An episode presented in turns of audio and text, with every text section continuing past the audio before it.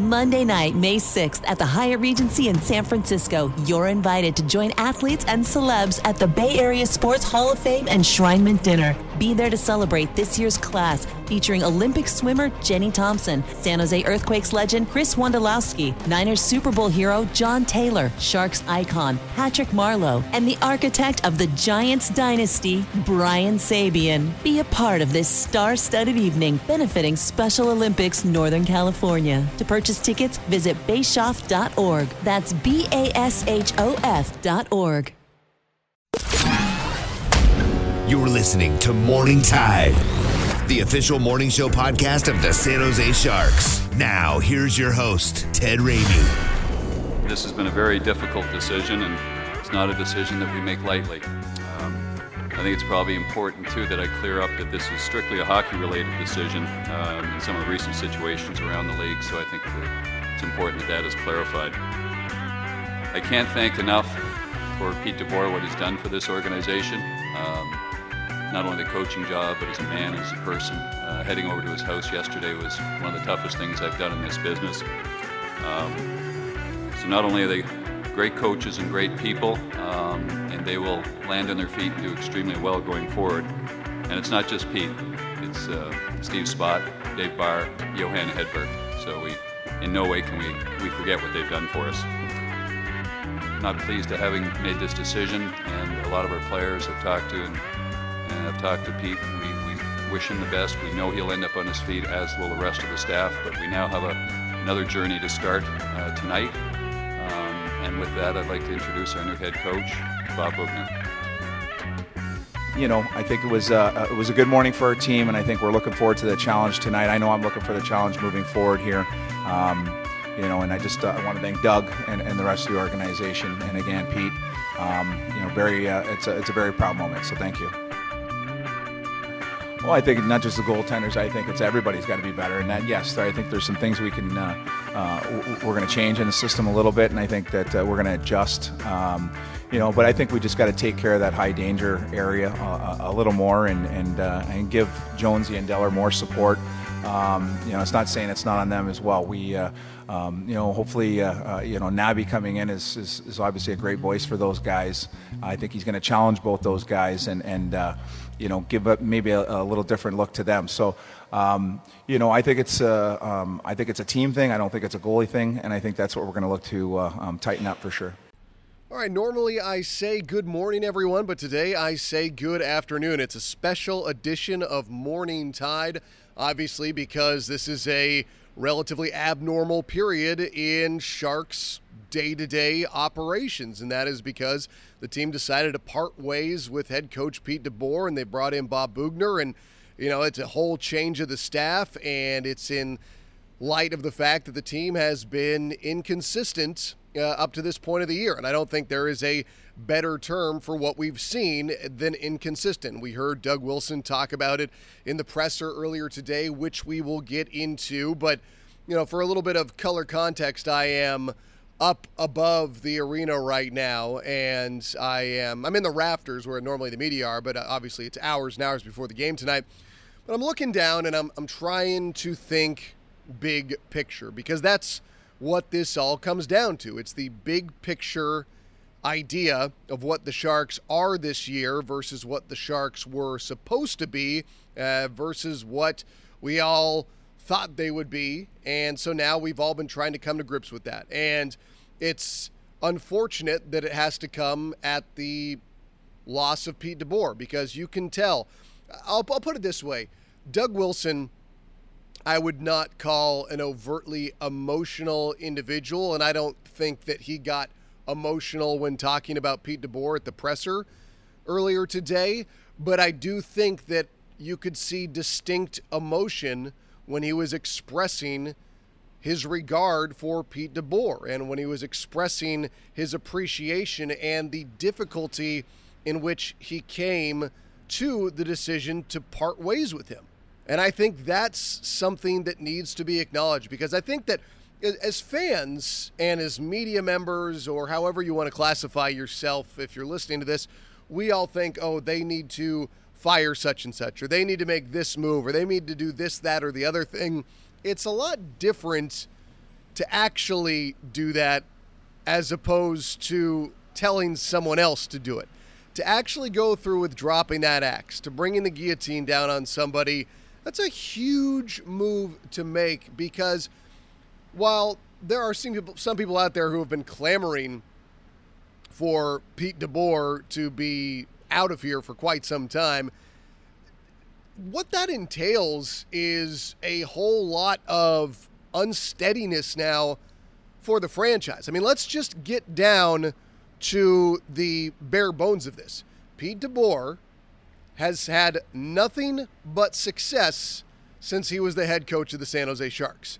There is no dispute in that claim. Now, you might say that he fell short in a Stanley Cup final or a Western Conference final, and I'm not going to say that that's incorrect per se, but there's a reason that Pete DeBoer has had the second most wins in the playoffs since he has been the head coach of the San Jose Sharks. Because we can talk regular season till the cows come home.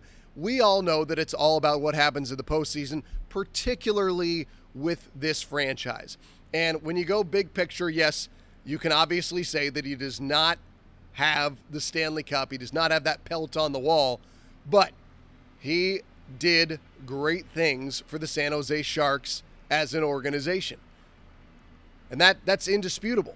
And what Doug Wilson has now done is he has made a very calculated and careful and risky move to say, you know what? The team has not been up to snuff with our expectations. What are the reasons that could be happening? What are the moves he has to make? And I think that's essentially what it comes down to. What other moves did he have to make right now? And I think this was the big move. This was the nuclear option, as it were, to go out there and get everyone's attention.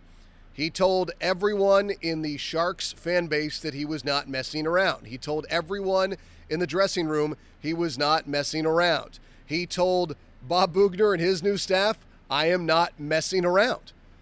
Because that's what it comes to with the San Jose Sharks. The level of expectation is cup or bust. And right now, the Sharks have been trending more towards bust due to that inconsistency. And it's not just Pete DeBoer. Listen, blame goes everywhere. And I know that maybe not in so many words, but I know that Doug Wilson said that during his presser today. And I know that we've obviously seen this in sports before. You can't fire the team but you need to find a new way to get the team to respond. And that's what Doug Wilson did here today. And I'm sure that in a perfect world, Pete DeBoer would still be the head coach of the San Jose Sharks today. There was a reason he chose him in the first place. There was a reason that Pete DeBoer got the Sharks to the Stanley Cup final, got them to the Western Conference final twice in his tenure. He's a damn good coach and he was brought in for a specific reason. And right now, at this specific juncture of Sharks history, Doug Wilson had to come to grips with reality and said, This is not working anymore. We need to make a change. And this is what we now are trying to come to grips with. But I was looking at this in the vein of history. And what's the uh, what's the quote on history? It's history isn't dead, the past isn't even past.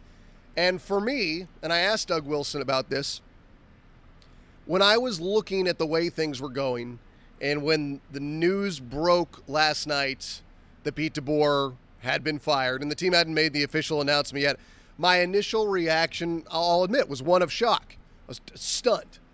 But the more I thought about it, the more that I reacted to it, the more that I mulled it over, I kept on telling myself, okay, this probably was the eventual reality.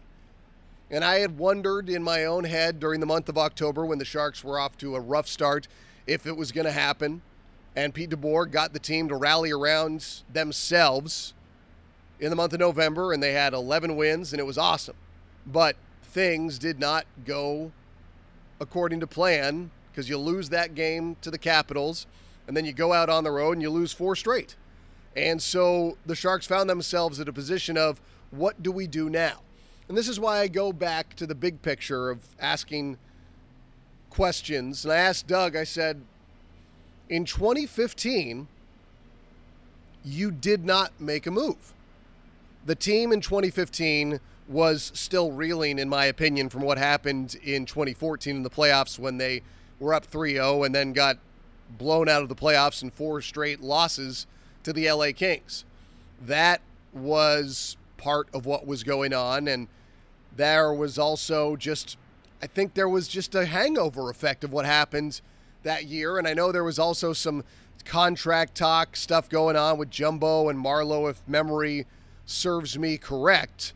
But I wondered to myself when the news came down last night how much did the fact that Doug did not pull the trigger in 2015 and watch the Sharks miss the playoffs, a rare happening around here, how much did that color his view of what was going on with the team right now? How long could he wait to make that decision? Was he right in making that decision in 2015, or rather, not making that decision to stay with Todd till the end of the year? That was what I wanted to know. And I think that the more I thought about it, and we'll get to Doug's answer in a second, but that was really what I wanted to know. I wanted to know how much the past and how much he felt he had maybe learned from what had previously occurred was weighing on him as he made this decision. And again, it's not an easy decision in the slightest. I know that we all think it's easy. You, you hire, you fire, you trade, you buy, you sell, you draft, you don't draft. It's all easy for us.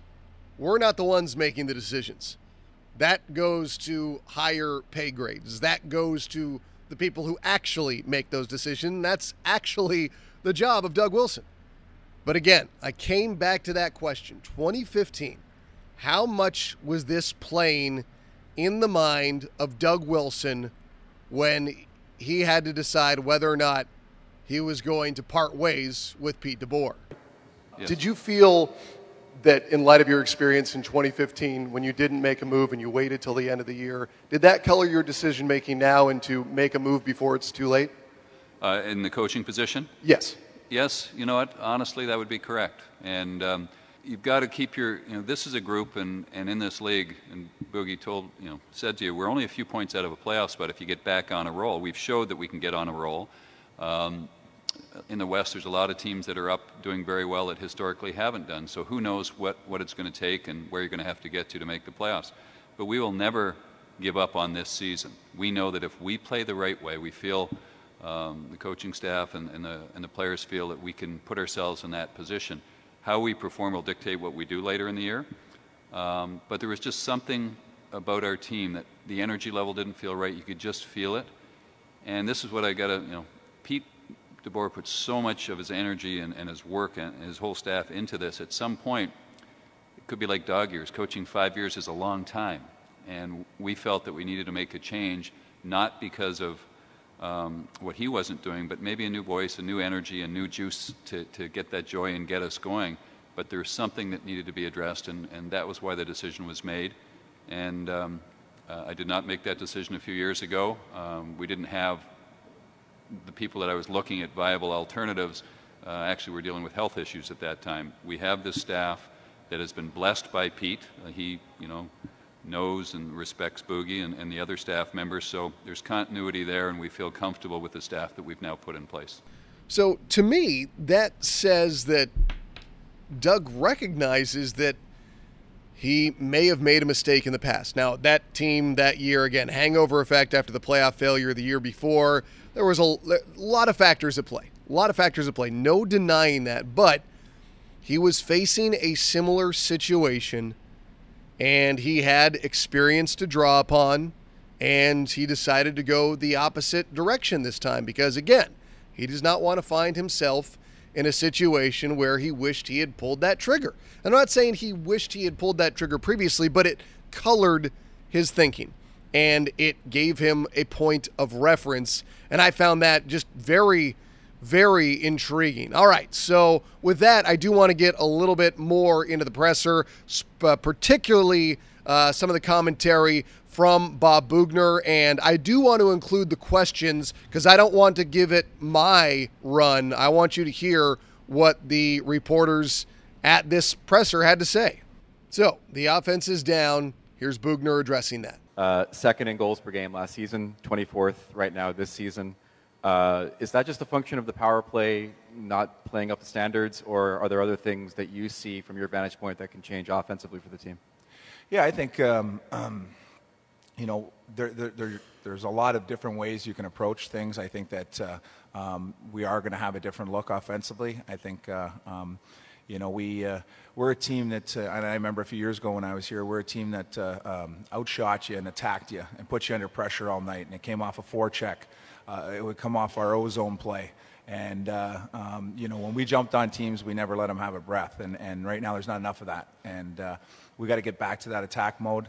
And, you know, and, and, get more bodies in front of the net and more pucks to the net and those kind of things. But yeah, there's a couple things that we're looking at, and, and we've already adjusted a few things this morning. And um, you know, it's gonna it's gonna take a little time here, but I really think that uh, the players will uh, uh, jump on board and be excited about it. And a question then came based on one of the more intriguing things about this team: the penalty kill versus the lack of overall cohesive defense, five on five. Bob, Doug talked about the difference between the five on five defense and the, the penalty killing. How much of that is a matter of focus? And as a coach, how do you how do you address that? Doug touched on that. I mean, uh, um, it's uh, uh, you sit there and you say you can be the best best team in the league uh, with one man short, and uh, you know, and the opposite with five guys on the ice. So um, obviously, you're in a different mindset when you get out there in a penalty kill than you are in a five on five, and there's certain things obviously that you have to do, but I just think it's it's uh, um, it's coming back and it's working as a five man unit in your in your defensive zone. And I think right now we're a little bit fragmented with that. And uh, um, you know, one mistake's leading to two, and obviously then that opens up the scoring scoring areas. So um, we got to we got to play more as a five man unit on an even strength basis. This was an interesting one and really speaks to the tight knit nature of the Sharks when he was asked on whether or not he had spoken yet with Pete DeBoer. Bob, you mentioned the uh, mixed emotions you feel right now. I mean, had a chance to talk with Pete. Would he have any conversation? Any, share that conversation at all? Yeah, I talked to all those guys by phone yesterday, and I went to uh, Pete's place last night, and I sat with a couple of them in uh, in his living room and uh, and had a chat. And uh, you know, they're unbelievable people, as you know, and, and guys that are uh, um, you know excited to probably get into the next journey of, of where they're going to go. Also excited for us. I mean, they have deep roots here, and and um, a lot of loyalty to the Sharks. So they want to see us do well. They want us to see us succeed. And, uh, um, you know, it was good just to be able to sit face to face with those guys last night. I enjoyed this one on coaching philosophy. Uh, Bob, can you talk a little bit about your coaching philosophy? What's different? Uh, when you went to Florida, you talked about uh, bringing more instinctual play. Is that something that you hope to incorporate? Instinctual play. Yeah. Is that something you hope to incorporate here? I think so. I think you know. I think teams get into patterns, and I think right now, if, if, you, if you had to describe our team in one word, maybe we're a little bit predictable right now, and uh, uh, and that's in all three zones of the ice. So uh, my job is to come in here and, and uh, um, you know obviously change that and. Uh, make sure that the guys are, are, are, seeing seeing something new and are getting excited about it. And I think that's going to be half the battle. Obviously, uh, is just getting out there and getting excited and get behind the change and and um, you know, and the rest and the philosophy and the X and O's are going to come out here in the next little while. But uh, uh, today is just a day where we're going to stick together as a family and, and as a team and, and go out there and, and, and, try and play with a lot of pride. And a very important question regarding structure of power. Uh, Nabby's role is probably pretty defined, but in terms of on the bench, who's going to be making uh, D changes? Who's in charge of special teams? How are you divvying up the roles with the assistants? Yeah, well, we met last night as a staff, and this morning we're still going to uh, work work through some things. But uh, uh, Mike Ricci and, and, and, Roy are going to be on the bench with me, and uh, you know Roy's going to uh, uh, move to the defense side and you know help out and, and, and, run some power play. Reach has obviously been a great penalty killer his whole career, and I think he's we're going to be able to draw on some of that expertise on the penalty kill. Um, I'll be running the forwards, and, and obviously Nabby the goalies, and, and but there's still some job responsibility things that we're going to sort out in the next few days. But uh, um, you know, for now, I think that uh, um, you know those guys are excited, obviously, and uh, um, it was a big day for them as well. Danny in the back, and then Curtis. So Patrick, Patrick and Joe both played with with with Nabokov and Ricci, and what kind of dynamic does that bring to the bench and to the room? Well, I think you could see uh, even in the morning there's that rapport there. I mean, there's uh, um, a deep respect, but uh, obviously there's a lot of familiarity with those guys, and, and I think that's going to help. I think that uh, you know Mike Ricci and Roy have seen these young guys all the way up. And um, and like you said, they've played with, you know, Mike's played with, uh, um, you know, Joe and, and Patty. So, um, you know, guys that, uh, you know, they just bleed teal. I think that this, their whole life has, has been about the San Jose Sharks organization and try and get them to that level and, and, uh, and, and, be a championship team. So um, I think it's a, I think it's a great chemistry we're going to have there. This one I appreciated because it was with a little bit of humor, but it was asked to Bob how he can prove himself to get that interim tag taken away. Coach, just wondering how you're approaching this opportunity and what do you think you have to do with this opportunity to one day have that interim tag removed from your title? It's a better question for Doug or no?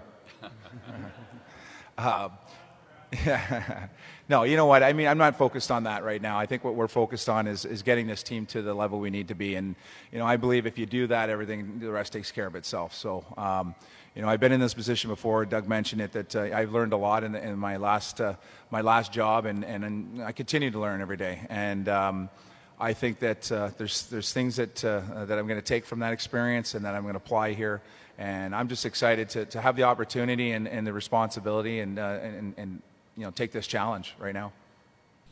So, yeah, I don't want to play you the entire presser here, but just some of the interesting statements we heard from Boughner and just overall watching, you know, this team transition to another um, head coach. And it was just, again, you know, I talked about this a little bit earlier, watching Pete DeBoer um, as the head coach of this team. You know, he did an unbelievable job. He got the team into the Stanley Cup final. He got them to the Western Conference final twice. He had them in the playoffs every year he was at the helm. And you could hear the respect when Doug Wilson was talking about him. You could tell that it meant a lot to him what Pete DeBoer had done. And that's why he went to his house. And, you know, he talked about the difficult nature of that and how, you know, one of the things that I think should not be overlooked is that, you know, Pete DeBoer gave his blessing and that that was brought up. And I don't mean that to say, and I don't think it was meant to say that he approved who would – take over. But I think that, you know, when Doug Wilson was talking about this, he probably was simultaneously getting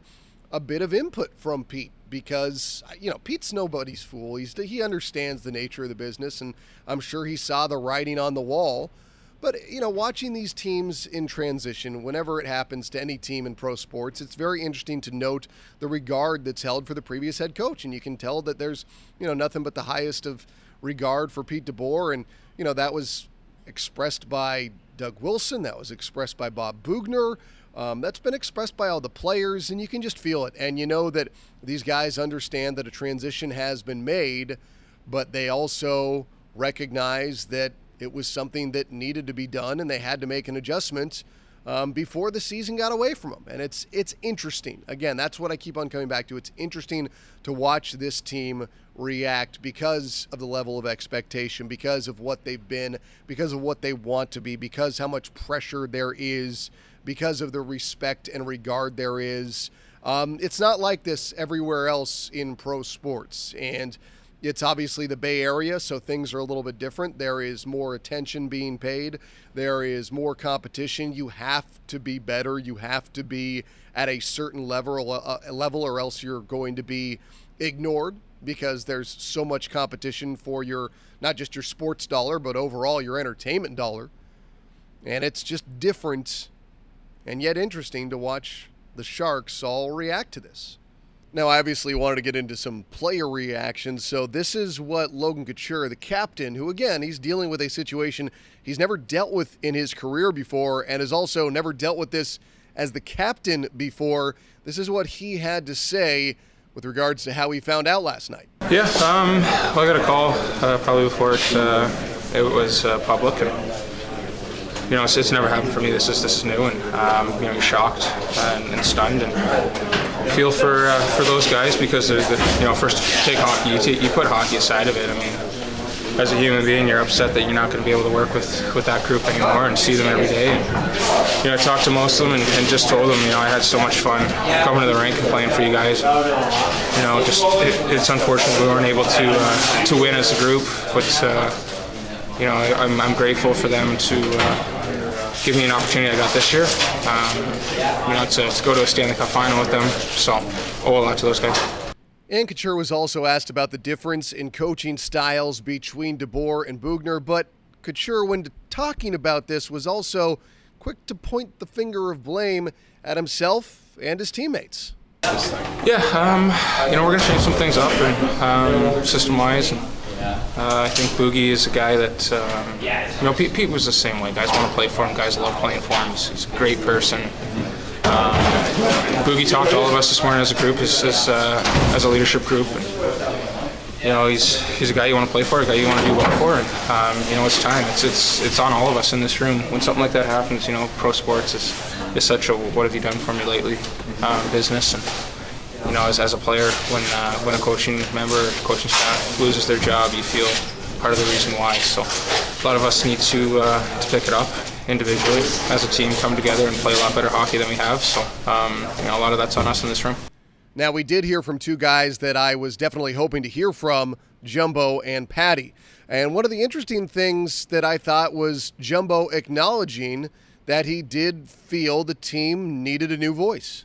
Probably, yeah. I think uh, you know I love Pete. Pete's a fantastic coach. You know, took took this team you know where it's never been before. So, um, you know, nothing but you know heavy respect for Pete. But uh, you know, might might have been time for a new voice, yeah.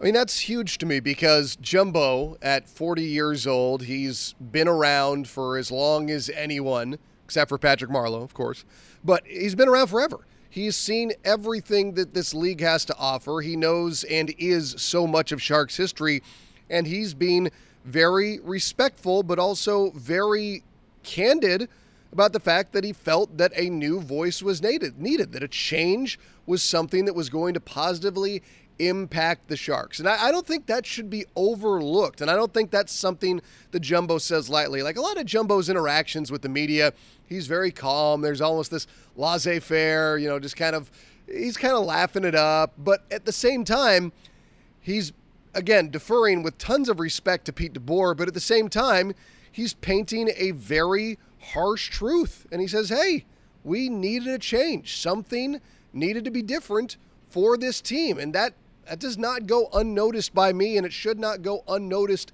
by you. And again, that's not to speak ill of Pete DeBoer, but that's something that has to be noted that Jumbo, again, one of the most respected players, one of the most experienced players, one of the, just the all time greats, he recognized it. He recognized that a change was needed. Here's Patrick Marleau. It's a little different, a little weird. Um, obviously, with these changes, the things uh, yep, they seem different, but uh, I think uh, you know, it's, uh, when change like this happens, uh, you got to try and uh, take take advantage of it. And uh, you know, obviously things have been going the right way for us, so it's uh, time for us to get things going in the right direction. Andy talked about what the team simply needs to do to turn it around. Yeah, we gotta you know bring our best. I think, uh, like I said a little bit earlier that individually we all gotta you know raise our games, and um, I think that that compete level and uh, playing for each other is is uh, something we're gonna be talking about and something we're gonna bring tonight. Now, the interesting reaction to me was Tomas Hertl because he's a guy who's evolving into this leadership role with the Sharks. Now, Couture and Jumbo and Marleau, These are established guys who have more of the known ability to speak on reading the room. But now, as we've watched Tomas grow up with the Sharks, much of that under Pete DeBoer, we now look at him and see how he responds to things and look at him as a gauge. And he offered this when asked about how the dressing room was reacting. Yeah, for sure. You know, it's for everybody new, especially our team. You know, it's actually never happened to me in my life. You know, during the season we get changing coach, and it's for sure hard because you know we we play under Pete, Bar, you know, Barzy and Hedy like four years. We achieved a lot of good things. You know, we get one Stanley Cup finals last year. You know, we almost get finals again, and you know, under Pete, I grew up. You know, I got last year one of the, my best season, and and you know, he gave me the opportunity to play. You know, big minutes. You know, top six forwards, and I really appreciate it. And it's for sure hard because you see him last year. It's like every day, almost more than your family and anybody else, because we just full eight months together without see each other every day. So it's for sure tough, and and it's kind of sad, but we have no time to be sad because we got another game tonight and a couple of changes, and you know we we respect Boogie. Boogie is a great guy. You know we we're really happy for him, and we're ready to go. It's it's you know kind of new day for us, and but we're ready to roll because we still not that far behind. You know, we just five points behind the playoffs. So, so it's still still not to be done. We have still a lot of time, and we show already this year in all November we can be one of the best hockey team. But we have to just play like family now here, be together, stick each for other because it's not about coaches, about players. We don't show what we can capable all year long. So it's time to step up, and especially for our best players, we have to be best players. And like Jumbo, Hertl also acknowledged the fact that he thinks a change was needed in terms of the team responding to a new voice. Yeah, for sure. You know, for sure, sometimes it's some change, you know, helps, you know, and just get rolling. And uh, it's, it's for sure, it's really kind of new for me. I never experienced before it, and and it's still still a lot of fresh. But you know, I think Boogie, Boogie is great, great coach, and he can handle guys, and and he knows what he's doing. So uh, we believe him, all group believe him, and, and but it's now about the players step up and play the hockey because what I say, we, we already show we can play like really good hockey team, but it has to be every night, no like two games and two games off because we kind of behind. So so we have to just step up right now because you know in, in month can be late.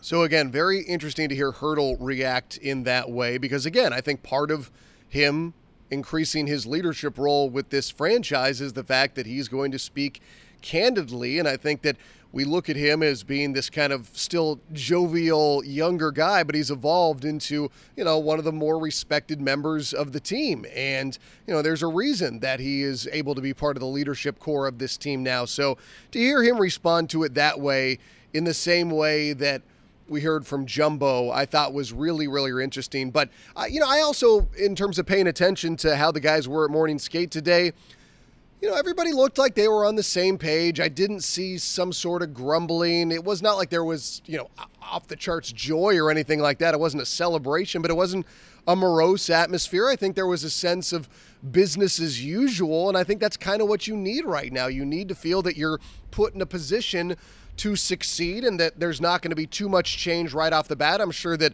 you know, Coach Boughner is going to implement change, but he can't do that all in one day. He can't do it all in one morning skate. That would be uh, probably disastrous, A, and B, just uh, a really, really bad idea. So to watch the team respond in a very normal, even keeled way this morning um, at morning skate, I thought was really good because I, I didn't know – what to expect. Now, obviously, I have been around professional organizations before, worked for professional organizations, teams, I should say, uh, in light of a firing, but usually that's done uh, when I've been around it in the past.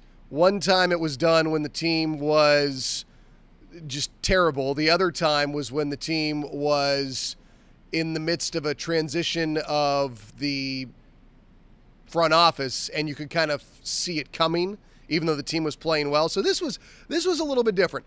This was due to the fact that it's Stanley Cup or bust. You know, we, we heard that mentality applied first in the Bay Area with the San Francisco 49ers in the 80s and 90s. It was Super Bowl or bust. And that's why, you know, after Bill Walsh, George Seifert, after a couple consecutive failures in the playoffs, even though he was getting the team deep into the playoffs, he was on the outs.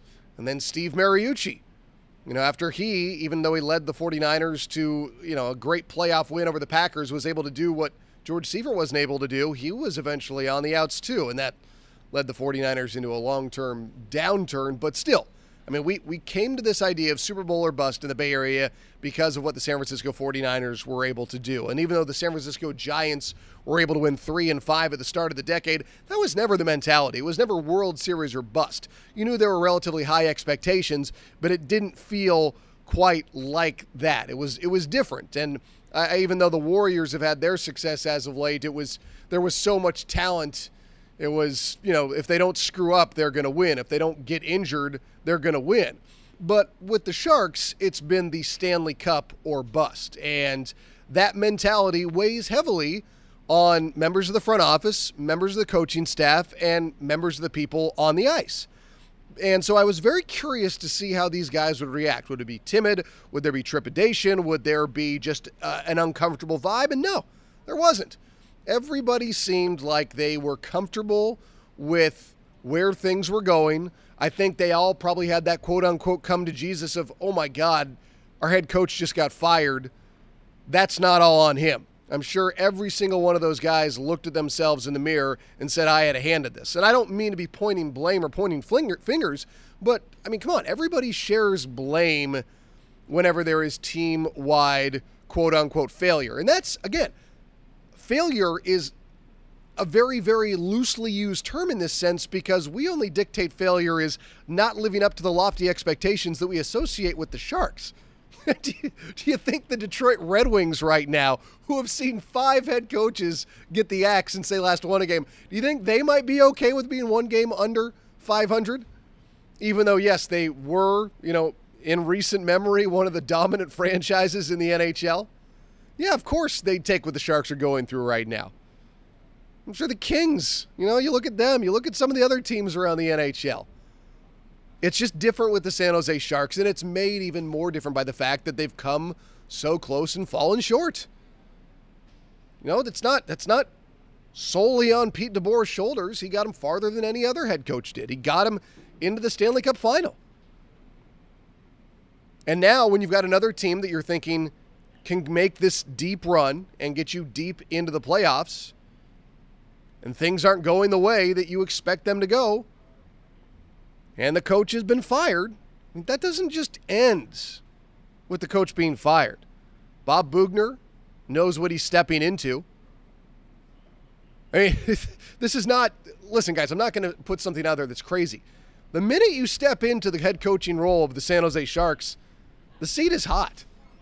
It might not be scalding, but you know that immediately you have expectations and you have a very, very lofty goal to achieve, and that is winning the Stanley Cup.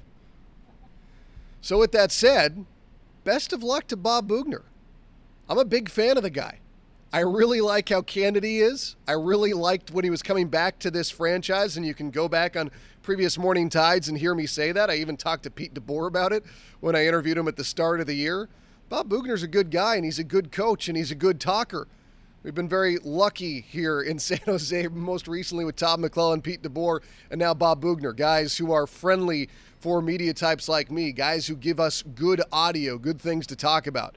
Um, again, I have nothing but respect, tremendous respect for Pete DeBoer. Actually, if you want to hear a little bit of a, of a story, and I don't think I told this earlier, I was talking to somebody else about this. When Pete DeBoer was hired by the San Jose Sharks, Scott Emmert, uh, who I was friends with back then before I was working for the team, I had reached out to him because the hiring was going to be made, the announcement was going to be made. I said, hey, can we get an interview? And so the, the announcement comes down, and Scott goes, do you want him on your show? And this was when I was on that radio station that, you know, they don't talk about hockey, I'll put it that way, but I don't work for him anymore. But they said, you know, Scott said, hey, do you want Pete? And Pete came on with me, and he was great. We did like, I don't know, 15 minutes, and he was awesome. And he talked to me like he had known me for his entire life. And you can say, well, Ted, that's his job. He's, but, but no, they don't have to that's the thing that I keep on coming back to with this. You don't you don't have to be that good of a person with the media. You can give just crappy answers. If your performance on the ice is good, if your team plays well, you don't have to be great with the media. You don't have to be great with anybody. But he was. And Pete DeBoer was a tremendous head coach, and I appreciate everything he did for the franchise. And it's unfortunate that it had to come to an end this way, but that's professional sports. And now we look at Bob Boughner, and I don't I don't know Bob yet, but I look forward to getting to know him, and I look forward to seeing what he can do for this team because the team needs to improve. I mean, they need rectification. They need something right now that wasn't happening previously under Pete DeBoer. And so that's why this change was made. I'm sure there's much more complicated things we can get into, but I mean, you just again, like I started this out, I am, you know, up top in the rafters looking down on the ice right now, trying to come to grips with everything. And ultimately, the answer you come to is that a change was needed. This was the change that Doug Wilson could make. And you hope now that this gets positively into the head of all the members of the San Jose Sharks and that they start playing consistently the style of hockey that we all know they're capable of. And if you can get that combined to what we usually see from Doug Wilson around the deadline, hopefully you can start situating yourself for another deep run into the postseason because I mean, we all know how much fun it is making those runs to the Western Conference Final, the Stanley Cup Final. Think of all the amazing things that have happened to this franchise in the last, you know, two years. The acquisition of Erik Karlsson and locking up Evander Kane long term and the incredible win over Vegas. And you just go on and on and on. Who knows what's going to happen in the next 18 months? There's only one way to find out, and that's to literally find out. And now we do that with Bob Boughner at the helm. So a sad but also hopeful and exciting time of transition and change for the San Jose Sharks. But ultimately, that is professional sports, everyone. Life comes at you fast. You know, last spring, Sharks are in the Western Conference Final under Pete DeBoer. Now it's winter, and that is no longer the case. But again, that's professional sports, everyone. I don't know what else to tell you, except for I'm excited to see what happens next. All right. A big thanks to the San Jose Sharks, as always, for making this show a reality. I will be back with you on Monday morning as usual, but obviously we could not wait to get this out. So, yeah, this will be fun, guys. It's a new day. I look forward to seeing what the team has to offer uh, tonight and Saturday night before I talk to you again on Monday morning. For the San Jose Sharks, I'm Ted Ramey signing off.